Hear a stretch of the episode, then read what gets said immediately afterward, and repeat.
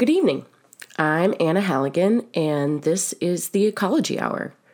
Tonight's show is going to be focused on the Navarro River watershed. Pinot Fest ended last week, so it feels timely to focus on this area. So, the Navarro River watershed is the largest coastal basin in Mendocino County, and it contains over 220 miles of salmon and steelhead habitat. It is the ancestral land of several Pomo tribal nations, and today it supports a significant base of agriculture, livestock, and timber production. There are several parks in the watershed that host virgin redwood forests, like in Hendy Woods. It's home to northern spotted owls, salmon and steelhead, Pacific lamprey, and many other fish and wildlife. And tonight, my guest is Linda MacElwee the watershed coordinator of the Mendocino County Resource Conservation District.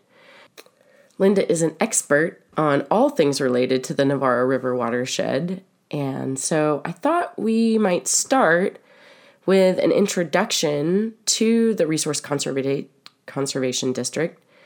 Um, Linda, I'm hoping you can provide a description of what kinds of programs the RCD supports and how people can learn more about the RCD.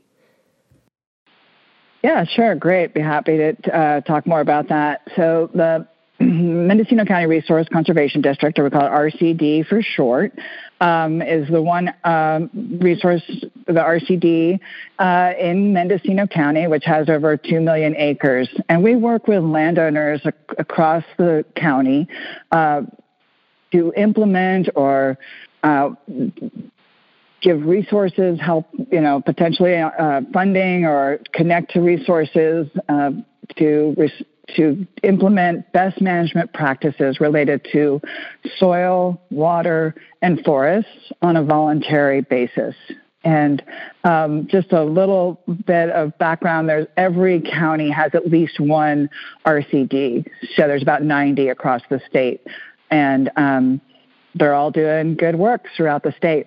So it's it's a great resource. Uh, people can find out more uh, at our website at uh, mcrcd.org, and there's a lot of information and resources around the water and soil and forest programs that we have, and uh, there's yeah just a plethora of uh, different links and things to um, help landowners find out more about how they can steward their land and uh, take care of the natural resources. So, Linda, your position as a watershed coordinator is focused within the Navarro River watershed. And I thought we could start with having you tell us a little bit about the RCD's history of conservation work in the watershed.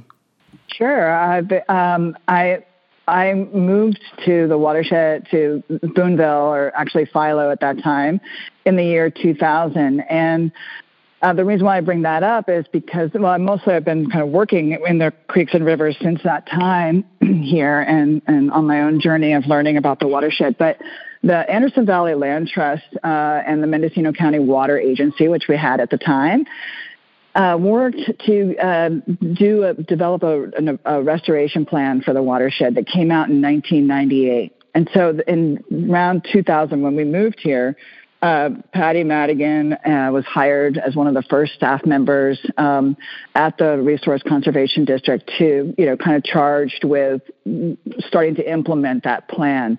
And that's a, you know, the plan was, it took a number of years to develop.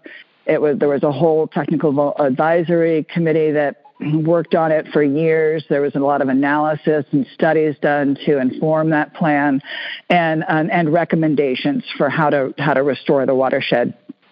And um, so that's sort of where I intersected at that time. And but also concurrently at that time, a lot of things were happening. So in 2000, the Environmental Protection Agency listed the the Navarro got, watershed got listed. The Navarro River got listed for impairment, which is a designation um, called Total Maximum T- Daily Load (TMDL), which is it's a terrible acronym, but TMDL for too much sediment and too high of temperatures, and that's mostly focused on salmon habitat. And there's uh, wild runs of coho salmon here and steelhead, and that was what that really that those impairments.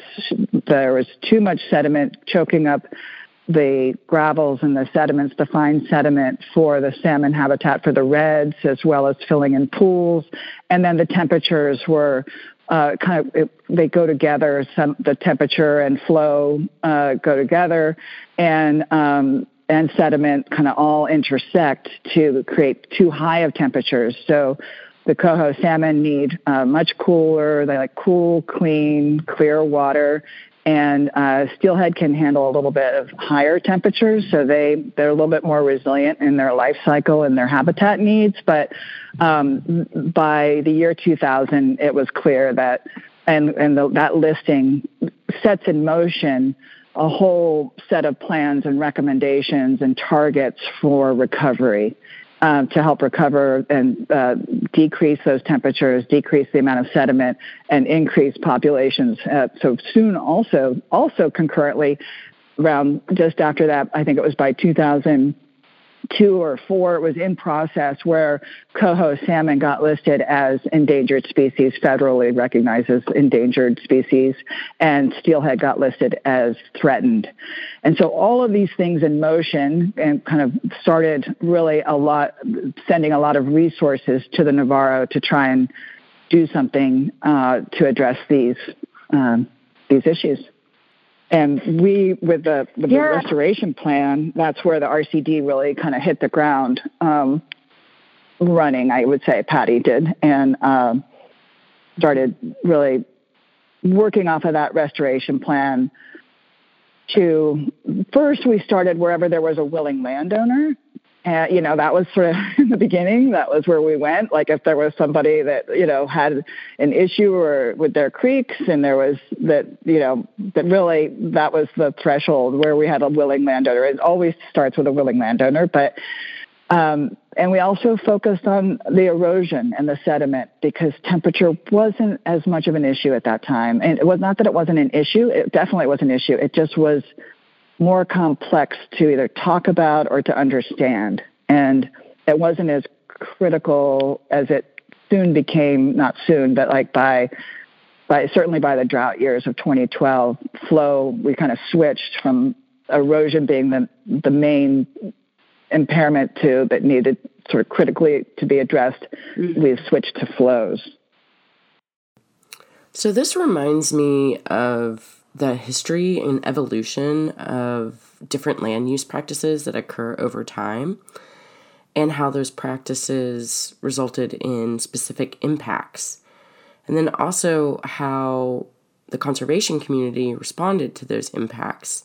And it just seems like over time, land use practices have changed significantly, and our understanding of how certain kinds of land management um, activities affect local ecology has improved, making us better stewards of the land. And I think the same could be said about the response of the conservation community. Over time, conservation work has really expanded and is not as singularly focused on one particular issue.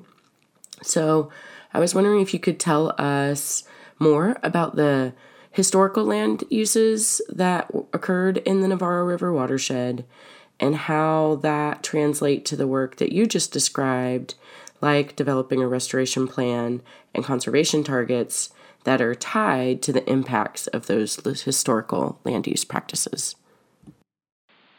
Yeah, so, um, so the basically European white settlement started in uh, in the 1850s, and um, soon thereafter, I mean, I think it really started with ranching in those days, and hops and a lot of different crops were grown, and there was uh, definitely agriculture happening, and uh, and logging, the beginning of logging, and then we saw this tremendous boom by the end of the 1800s in the town of Navarro, which is kind of in the we call it the deep end, um, was a boom town and there were railroads coming from Albion and in and out, and there was just massive amounts of logging. That kind of that continued along with ranching. There was like uh, like 300,000 sheep or something. I mean, a lot of sheep uh, in the area.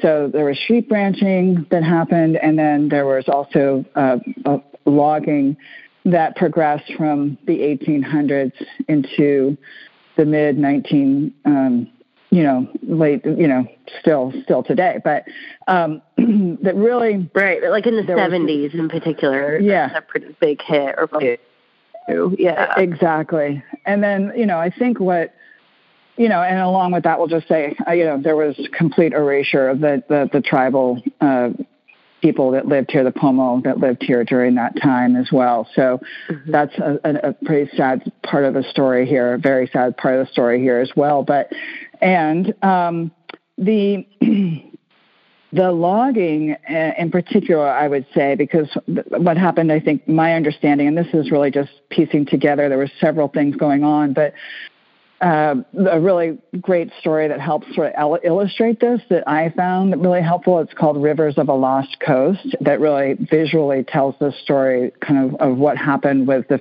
fishery in particular. And the logging part of it was after the, the war ended and uh, all that big equipment came back, the, you know, the D6s and D8s. That's when things went real whole hog, I would say, partly where they would started going up the mm-hmm. creeks with the heavy machinery. I mean, there was other things happening with the railroads and a lot of clear cutting, and you know, yeah. a lot of a lot of the big trees were taken in the eight, late 1800s and early 1900s. But then there was the, the road building that happened. All the skid roads went in all over throughout right, the whole they watershed. Because they places then, they never could have gone before.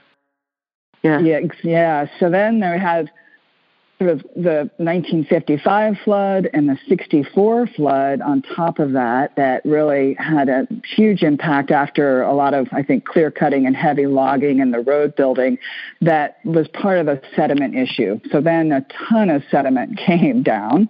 The 55 is the biggest flood on record. We do have a a USGS gauge on the Navarro, and that's been in since 1950. So that's a, been very helpful, and that was put in as a flood gauge primarily, but now really we use it as a to to monitor the the the, the you know the the level of the river, but it's also kind of meant to we also get used to look at the um, for the low flows, which is not as good at. But anyway, we can get into that a little bit later. But we do have the, the USGS gauge that kind of shows those those river events over time. And since being recorded, 55 was the biggest, and then 64.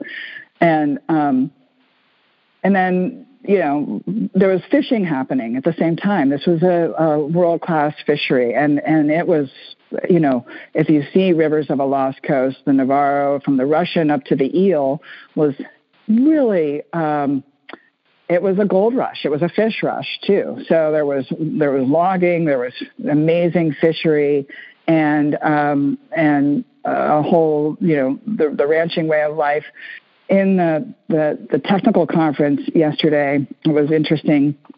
There was some history being given out around sort of those early days as the, as the vineyards were getting established. There was this transition kind of from logging into sort of some of the early wine days and uh, and there was some ranching, and they were talking about there was up to like 37 mills uh, in the in the watershed at, at, at the peak, and um, they all burned their slash. So they all had these teepee burners, and it was the air quality here was not really great. Apparently, it wasn't really. It was a little bit of kind of a dirty place because of just all of the smoke from the um, from the, the, the logging slash burning, and uh, that was.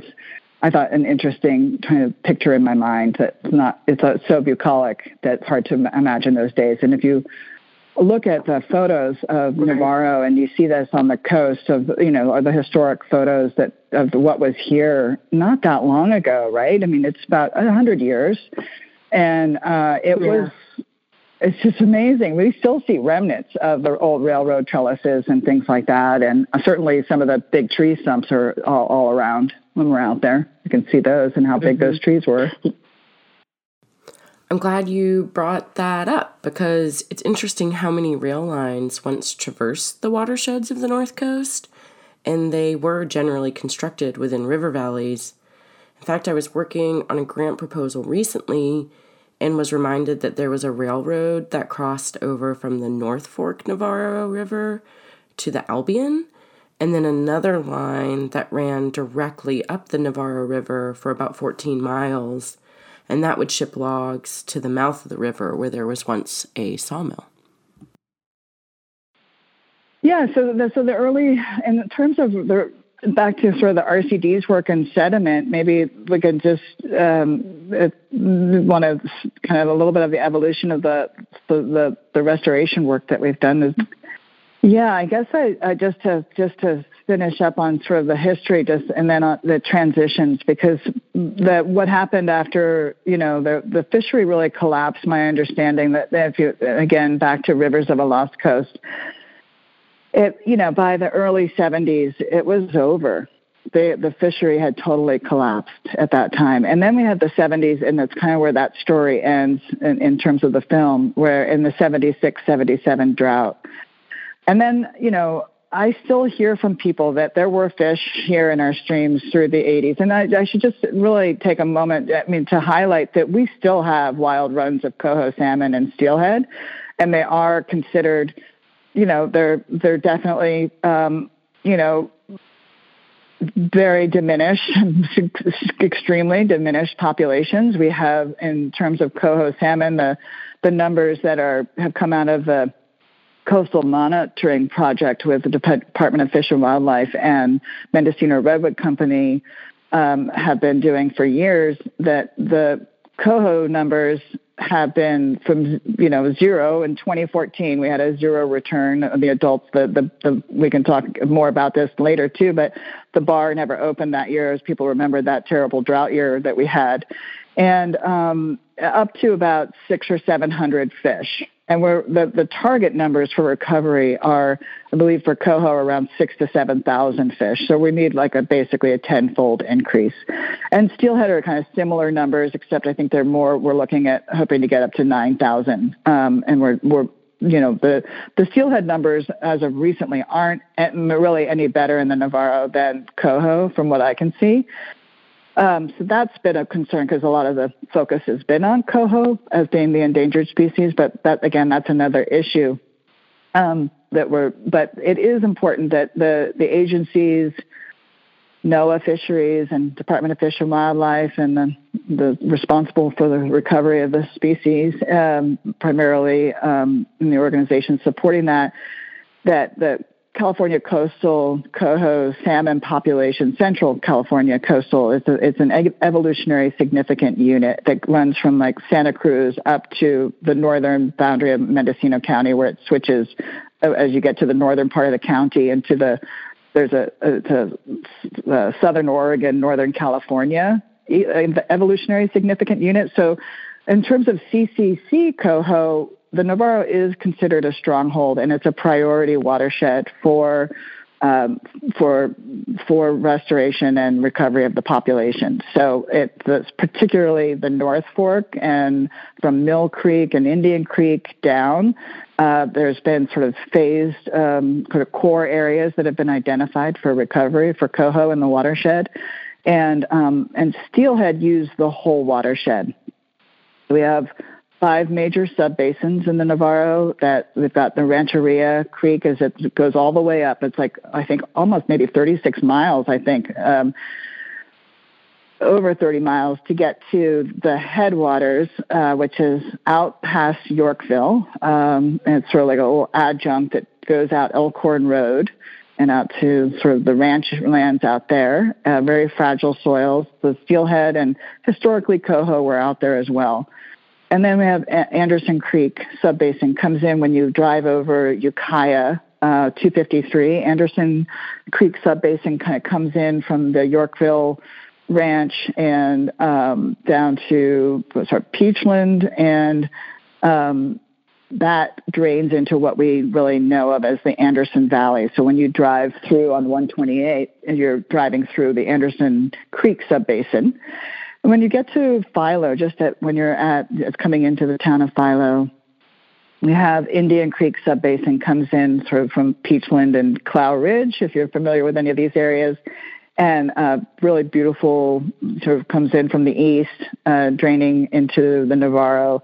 Those three subbasins, the Rancheria, Anderson Creek, and Indian Creek, right there in Philo, if you take Ray's Road out, is the the headwaters. It's where the Navarro River starts, and we like to, you know, a little saying is that the Rancheria Anderson Indian formed the Navarro, and it spells rain. So that's one way to remember it. And so from that point in Philo, it becomes the main stem. Uh, we call the main stem Navarro subbasin. So you've got Greenwood Ridge. It goes down through Hendy Woods and Mill Creek subbasin comes down a little bit further and, and that continues all the way out to the coast.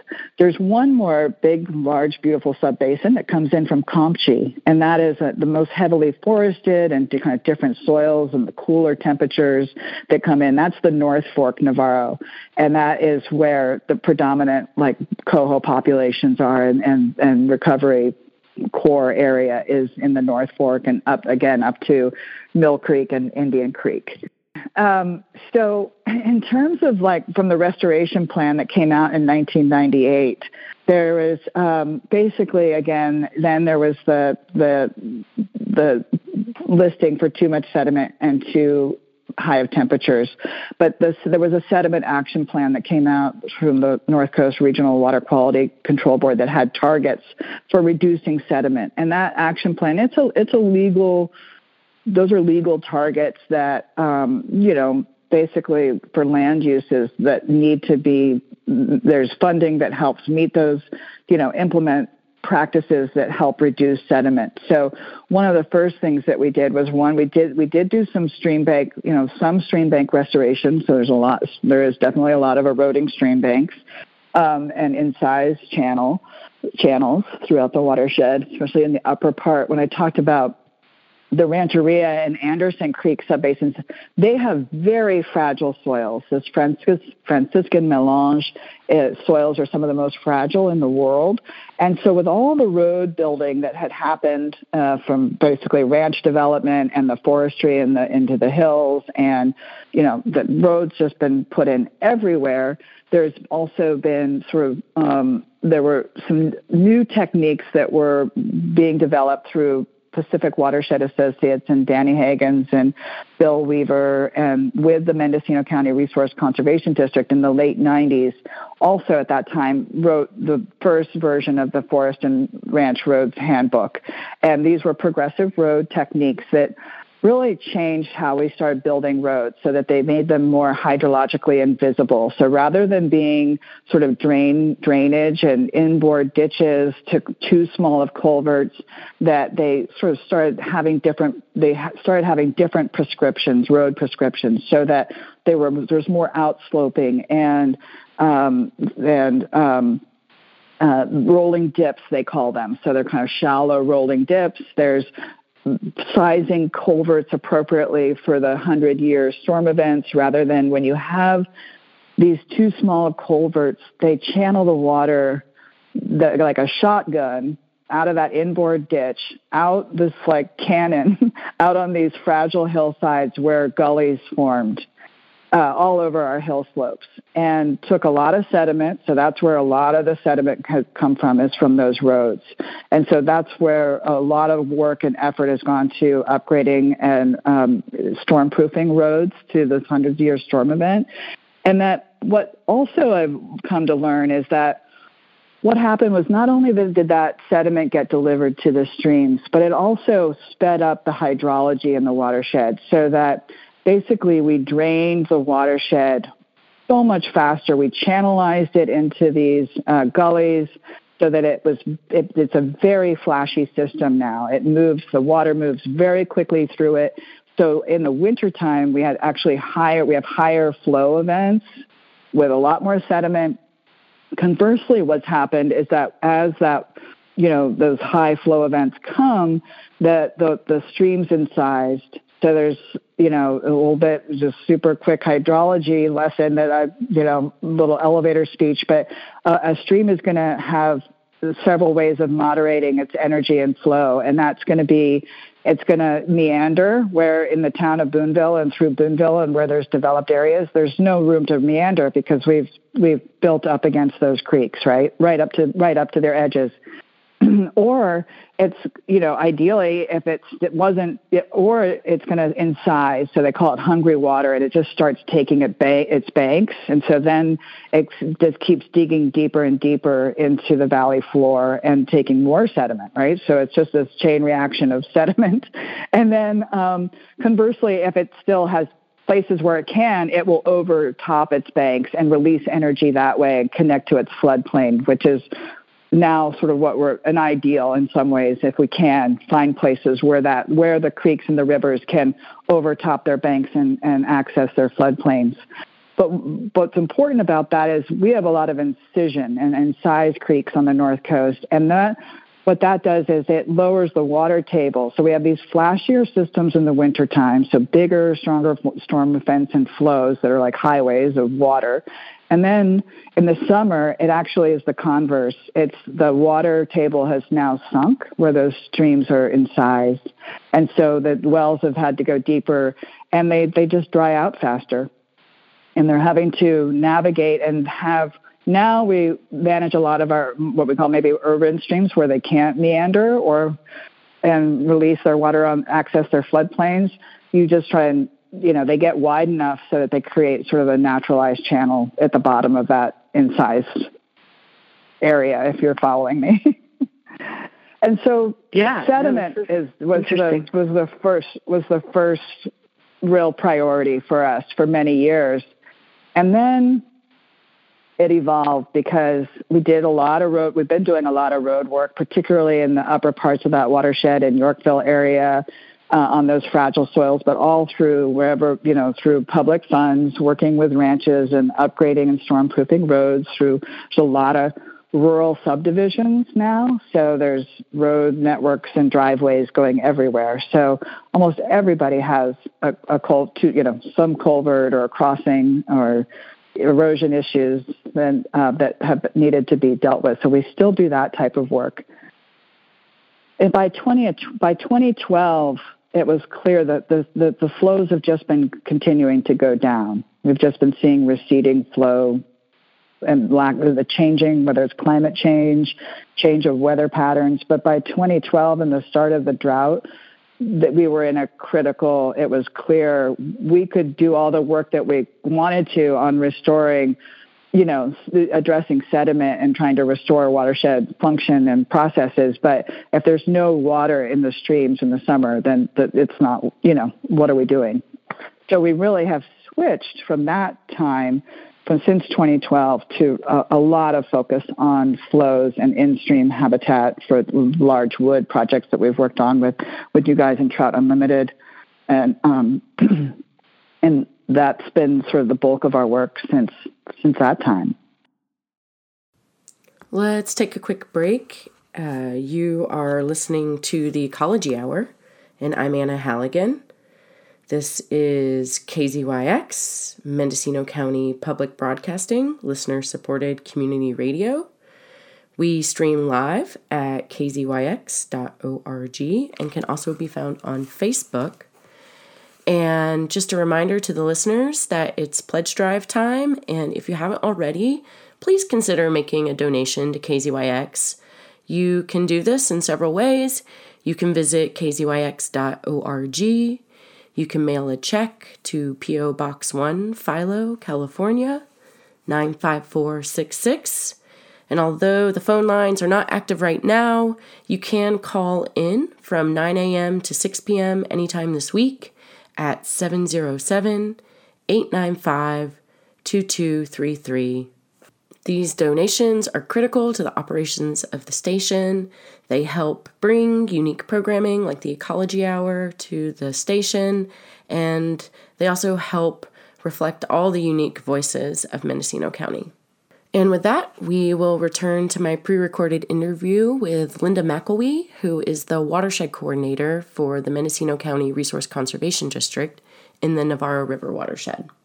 Linda was just describing the history of conservation in the Navarro River watershed and had begun to talk a little bit about the recent efforts of the RCD to conserve stream flow which is really challenging work to take on, particularly in an unpredictable climate. So, my next question for Linda was Could she please describe the planning activities that the RCD has been involved in, um, particularly all of the landowner coordination that the RCD led, and talk a little bit about what the strategy is when trying to conserve stream flow at a watershed scale? yeah, it's nothing like living in a variable climate during climate change, right? so, um, mm-hmm. yeah, yes. yes.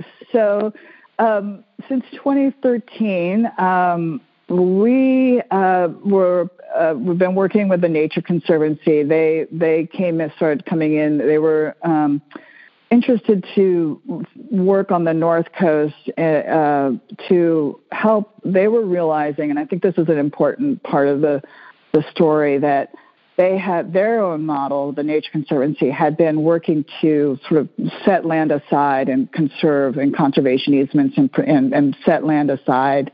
And what they were coming to realize is that setting land aside uh, without sort of even the, the human component and addressing the human component and relationships of, uh, of, of land stewardship and land use that they were not meeting their goals of helping to recover endangered species. And so they were interested to, um, they came in to help.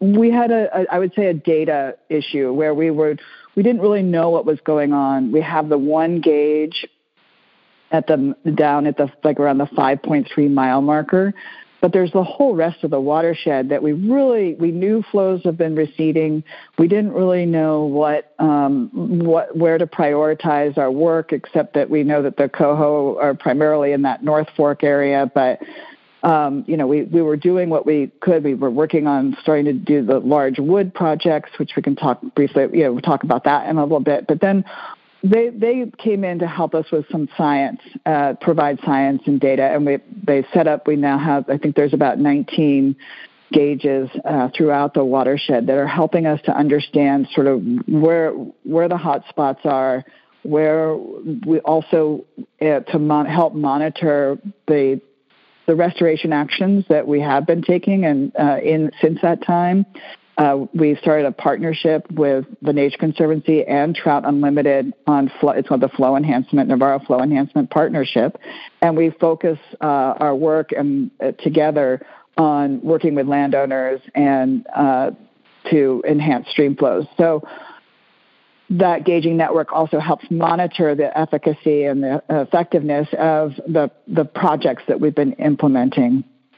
We have uh, been working. We did prior. We chose to work in Mill Creek watershed as a priority stream, even though the the North Fork maybe was a priority in terms of numbers of coho salmon. Why we chose to work in Mill Creek to to really start some of our work together in a really concentrated way is to work in one sub basin and um, we have been we have there's a suite of practices that kind of keeps evolving, but we have some basic practices that we have been implementing and uh, putting into practice uh, to help restore stream flows. And um, and we chose Mill Creek because it has two rural subdivisions on both sides of it. So we've got Holmes Ranch Road and the Nash Mill community are both, there's road networks going up both sides. There is coho presence there. And so, um, at, but they're mostly, mostly down at the lower end. And so the idea is to really hopefully prove effectiveness in this one watershed and then kind of if we can do it there, the, the hope and the wish and desire is that we can do it anywhere on the North Coast. And so we have these practices that are there's off-stream storage, so that is getting people off of their uh, their summer diversions. That was sort of the prior priority is reduce summer diversions, direct diversions that were in the creek. So that looks like potentially it could be a pond. We've done some large tanks, and then we also uh, concurrent with that there, there has to be a new water right because oftentimes the water you have to have a water right to store, capture and winter storm flow during the, the, the winter months when there's high flows. We have more than enough water here. I think the water demand for the whole watershed is like one percent of what the total water availability is. It's just that all the water comes in the winter time and we need it in the, the late summer Uh, if we need it through the summer months when there, it, it's not here anymore. And so, how do we hold on to that water longer or for avail- make it available during those summer months? We did realize that the pinch point in the life cycle of the coho salmon is the late season summer flows.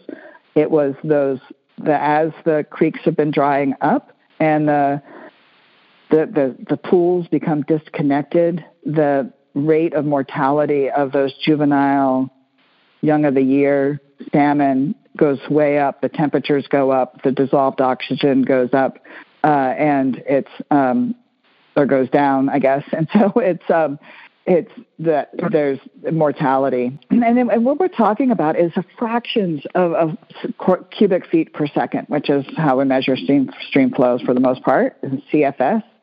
And so it's we're talking about literally it's it's like I think the, one of the magic numbers is like 0.1 CFS. I mean it is it is not a lot of water that we're trying to put back into the streams to help keep them the streams flow connected, uh, so that that the the pools can stay cooler and wetted longer, and um, that dissolved oxygen levels higher.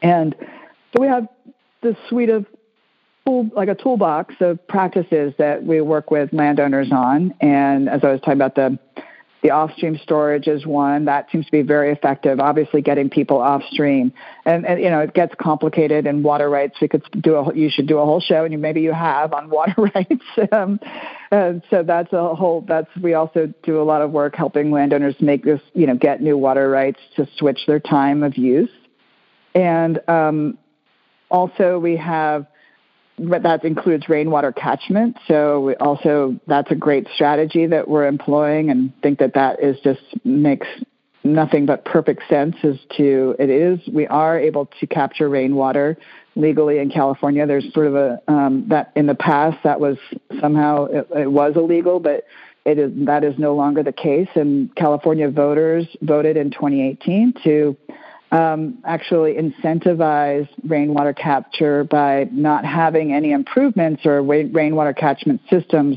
be assessed with your, your with your property values. Or, and so that is um, something that everybody voted on, and there's a lot of funding now that is kind of coming in to support uh, uh, these kinds of activities. And a 5,000 gallon tank can make a big difference. And not to get you know that could also be another whole show. But rainwater catchment, and you know, in, in Mendocino County, a 5,000 gallon tank or less, you do not need a building permit for. And so, and there's some um, there's some guidelines and templates online for people to do that, and it just makes just perfect sense. And then with those rainwater catchment tanks, that brings us in a way to our, another strategy we have, which is infiltration. and infiltration is a project that it's really evolving quickly, and it's nothing new, but it's sort of re, re getting re- major reinvigoration in the fact that basically a lot of the we've been doing all these like you know trying to get people off their diversions, additional storage. Um, you know, we've been putting in large wood, and we could talk about that a little bit about what that does to help build pools. Um, but just to to stay on the infiltration piece for a moment is that what we're realizing is that all those other activities we're still not getting to the to the um, the results of really impacting enough, having the full effect of re- recovering stream flows, enhancing stream flows to the degree that we need to. And it's it's now we're just I know it seems obvious, but it's just watershed scale. So from ridge to river, We've impacted and changed the natural processes, even in Mill Creek, as an example. The logging practices, the way the forest has regrown, there's a lot more younger trees that are now, there's a lot of fuel loads. So um, there's a lot of all those gullies I talked about and the flashiness. There's the sediment issue. There's more people. They're using, there's more wells. There's more water use. So this is death by a thousand cuts. So the idea is just to to restore the flows in the in, in Mill Creek, for example, it's it's it's going to be dozens, if not you know, hundred pro- hundreds of projects to get it back to where it needs to be to support enough water. There is it's totally possible to have enough water for families, for the farms, and for the fish. That's our our belief, and um, we're working hard to try and prove that. I think the agencies are, are interested to support it as well. Linda, this is really interesting. Uh, it sounds like, you know, when you're trying to understand and conserve stream flow, the conversation isn't just focused on the direct withdrawals that occur in a watershed, but it's also, you have to look at the greater alterations to the landscape and the impacts to streamflow that have occurred as a result of the ways that we've changed the topography of the landscape and then therefore changed the way that water is held and processed in the watershed. So it sounds like you have to address both. You have to look at how many straws are in the creek and you have to understand how to restore watershed processes that can hold and retain water all of this discussion about stream flow makes me think about the ways that people interact with water. And over the last few summers, when there have been extremely low flow conditions, there have also been these to- toxic cyanobacteria blooms that are really harmful to people and their pets. And the presence of this cyanobacteria in the estuary in the mainstem river impacts people's ability to recreate on the river and so you referenced the estuary earlier, and I was wondering if we could talk a little bit about the estuary. It's a bar formed estuary, which is a common feature of many North Coast rivers. Um, this results in periods of the year when the river is connected to the ocean, and then periods when it is not. And there has been some debate about what to do about the estuary connectivity. The last few years, the estuary has looked pretty rough, uh, especially during the peak of the summer with really large algal flats covering the water. And then this presence of the cyanobacteria has happened. And, you know, people have strong relationships with these places. And as such, there's often a desire to have a call for action. And so I'm curious what you have to say about estuary restoration what are the issues in the estuary and what could restoration look like there? Um, what should we be thinking about if we have concerns about the habitat quality? Yeah. Um, so, so yeah, it's the the drought years have been punishing, right? So I said I mentioned 2012, where you know where I would say this past you know decade plus now. Um, it, it, was, you know, we had eight years of drought. We had 2019 was, you know, 2017 was, you know, a banner year. 2019 in and out of drought, and then 2020 through 20 through last year, 2022 were as bad, if not, they were worse, I believe, in the record from the 76, 77 drought years, which I think really were considered a death knell at that time. And we were just sort of seeing still some for some recovery. But I, I'm the, these drought years have been like the, the Navarro in I think it was 2021 got to zero zero flow. So that was a first. Like it stopped flowing, and it was you can if you go to the went to the Greenwood Bridge or even down. I think it was the same year we had a harmful algal bloom at the estuary. So people were you know basically you know signs with like no swimming, get your, you know, people were getting, you know, had, you know, some people got sick, I believe, and dogs can die from that. So it is very serious. And as you say, it just looked, it was, it was just pitiful. So, and if you looked from the Greenwood Bridge, it was just covered with this uh, plant called azolla, which is duckweed, and um, it was look, it was like a pond, just completely covered. And it, there's a lot we don't know. So that that shows up when there's no flow. So that's one thing we just really don't know that much. Is that a good thing? Is it shading the water? Is it pulling out oxygen? Is it keeping it cool? Is it is it it is a very important carbon sequestration plant. So it is there's like an azolla period in the geologic record. So it's you know anyway it's it, it, we don't really know the science of is that good or it doesn't seem like it's good. That that hasn't shown up since that started showing up in 2012 that wear this uh, azolla And as you get down further into the estuary, as you're saying, with the bar closing and these harmful algal blooms, and we, there's, it's also the estuary we don't have a lot of study on. So when we're talking about all that sediment, that of course that's still working its way all the way through the system. So is that bar down there more formidable than it used to be because it just has all these fine sediments and sand that's been coming down through the whole watershed. Well, um, fortunately, again, the Nature Conservancy just got a, a, been recommended for funding. I it, it, seems like they're announcing it a lot, so I, I really hope it, it it's you know the, it will continue to just rec- we have to always be cautious because recommendation until you actually have a contract, you know, there's always a question. But um, they just got an eight eight point three million dollar grant through the um, National Fish and Wildlife Foundation and uh, or NOAA. Sorry, it was NOAA Sorry. No, yeah, uh, the NOAA Restoration Center. I think they did get it, but like you said, we they, okay. It's not yeah. our project. yeah, exactly. And so awarded. Yeah. Yeah. So what's exciting about that is it is going to study the estuary more. We're going to do. There's going to be some um, some the, the RCD is just playing a small role in facilitating a technical advisory committee to. There's going to be some in-stream, sort of off-stream and in-stream habitat structures similar to sort of what was been built up on 10 Mile.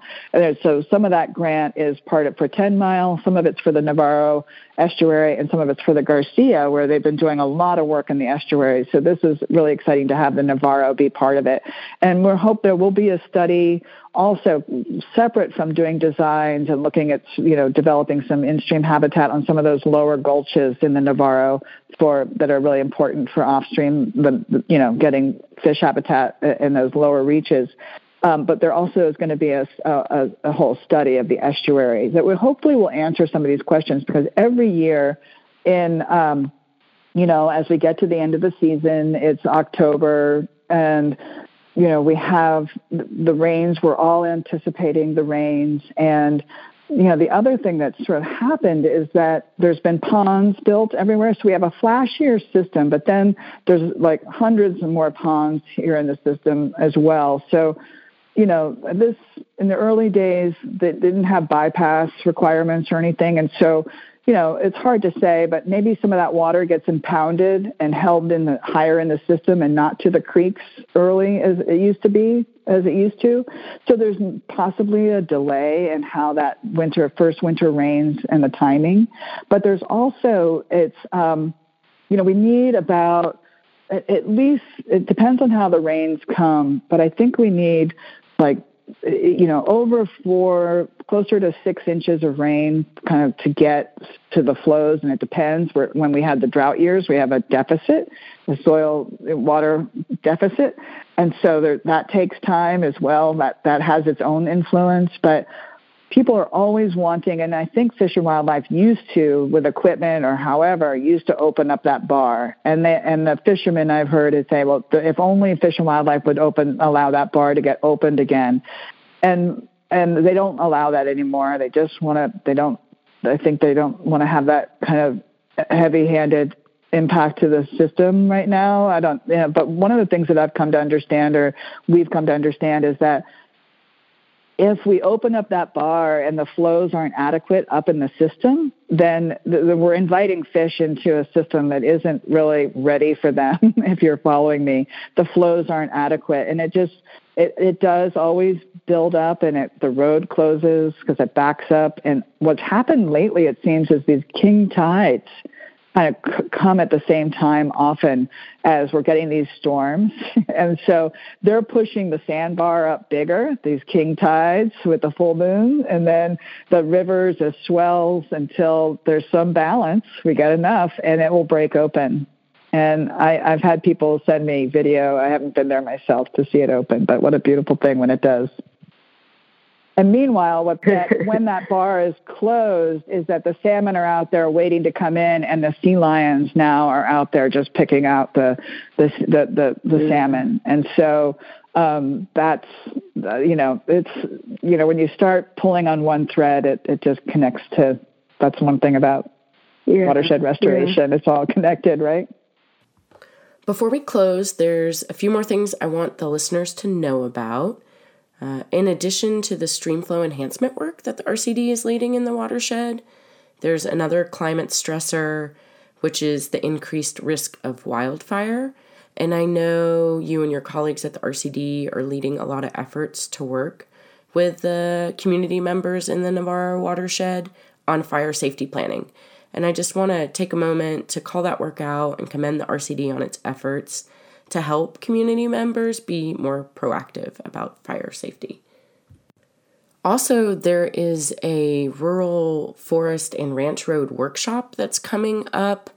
It's being hosted at Jug Handle Farm, and I believe it's on July 7th and 8th. And I was just wondering is that a training that the RCD is involved in? I know you all have been supportive of hosting those types of trainings in the past. This one is being hosted by the Salmonid Restoration Federation, SRF, and uh, it's going to be at Jug Handle. But we have done a lot of road work and worked with Pacific Watershed Associates, uh, who actually wrote the handbook for forest, ranch, and rural roads uh, with assistance from the RCD. Um, that's been sort of the go-to Bible on managing uh, you know, progressive and implementing progressive road techniques across the North Coast. And Linda, where can folks uh, learn more about the programs you work on or get in touch with the Resource Conservation District? Well, sure. Um, they can call me. Uh, my phone number, my work phone is 707 895 3230. And my email is linda, L-I-N-D-A dot MacElwee, M-A-C-E-L-W-E-E at mcrcd dot org. And again, the website is uh, Mendocino, it's mcrcd dot org. And we also um, have a local, I should just say, local river, Navarro River Resource Center that we share an office with the Anderson Valley Land Trust in Boonville. So that's another way to just come say hello and or make an appointment and you want to chat, talk, uh, you have projects or questions, be happy to. I'm always happy to talk about things going on in the watershed. Well, Linda, we are running short on time, but I do have one more question for you. You have lived in the watershed for a long time, so this question is a little more personal, and it is what is it about the Navarro River watershed that is special to you? Hmm. Oh my gosh. Um, so I, will I will say that you know a lot of people you know maybe from there are other more maybe more pristine watersheds, but I don't know that there are many that are as beautiful to me. um, and so I feel like we have so much going for us, and it is so beautiful. I get to my I am the, one of the luckiest people to do the work that I do and get out um, to the places and nooks and crannies in the watershed. And it's so from from sort of the inland high valleys and ranches and the soils up in the, in upper rancheria, and you get down into the bogs of, of, of the lower estuary um, and the gulches down there.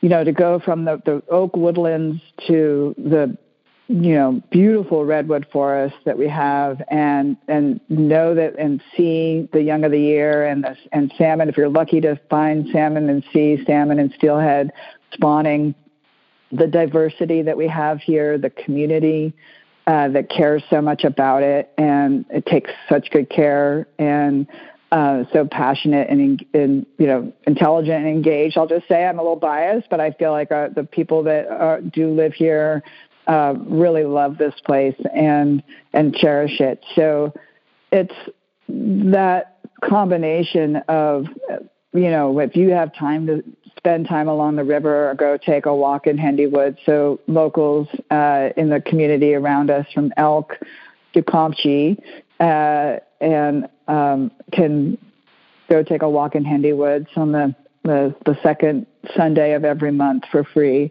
um, and you see the river, and this is a beautiful time because it's warm and we still have good flow.